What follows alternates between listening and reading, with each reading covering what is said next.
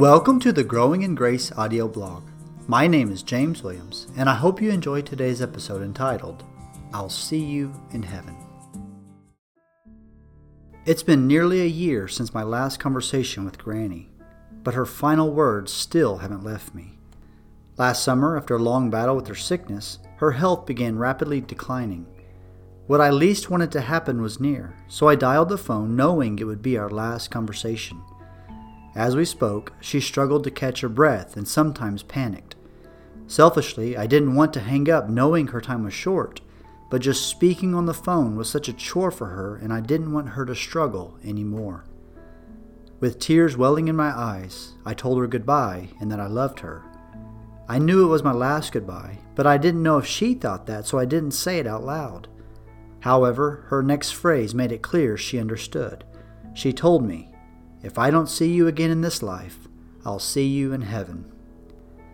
She had already told me she was ready to be with the Lord. She believed the gospel and had lived a life of faithful devotion to God. She endured many hardships, experienced much loss, and yet she endured it all with an ironclad faith. I miss her, but thankful she is now fully experiencing the Lord and all that He has promised for those who love Him. No more night. The idea of heaven is central to my beliefs. God has prepared a place for those who receive forgiveness of their sin through repentance and faith in Christ alone, people who otherwise deserve condemnation. Heaven is not a place for those who are perfect, for then none of us could enjoy it, but it's for those who are broken over their sin and cry out for God to forgive them.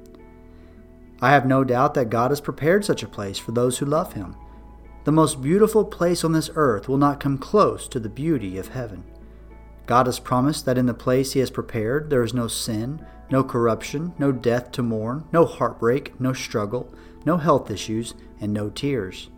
Instead, it will far exceed our greatest moment we've ever experienced on this earth. There will be joy unspeakable that never stops, praises to God that never ceases, and fellowship with one another never hindered by anger or jealousy. Revelation 21 and 22 provide a picture of such a place.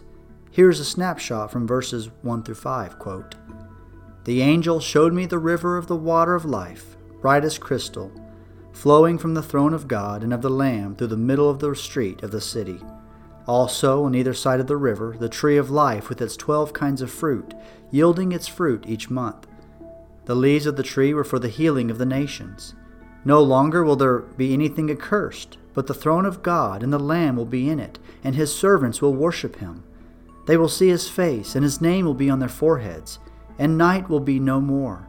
They will need no light of lamp or sun, for the Lord God will be their light, and they will reign forever and ever. I can picture my granny chuckling after telling a joke or playing a prank on someone. I can hear her raspy voice tell a story while I wait for the punchline that I know is coming. But I can't picture what it's like where she is now. Heaven is beyond anything I could ever imagine, and the same granny who I can picture is there now, enjoying it.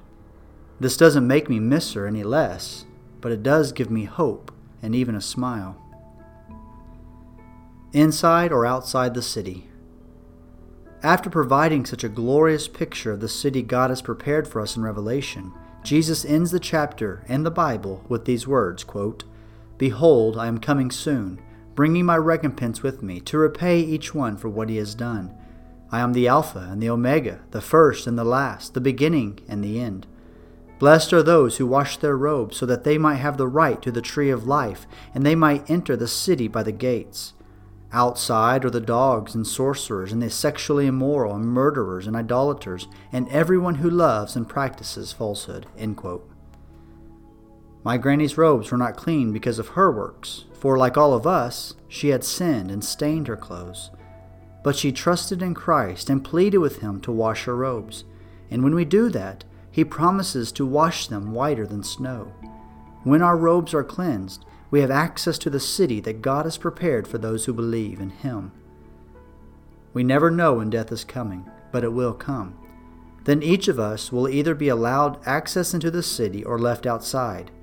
Heed the call of the Holy Spirit before it's too late. Quote, the Spirit and the bride say, Come, and let the one who is thirsty come. Let the one who desires take the water of life without price. After my conversation with my granny, I never saw her again in this life. But through Christ, I have hope that I will see her again in heaven.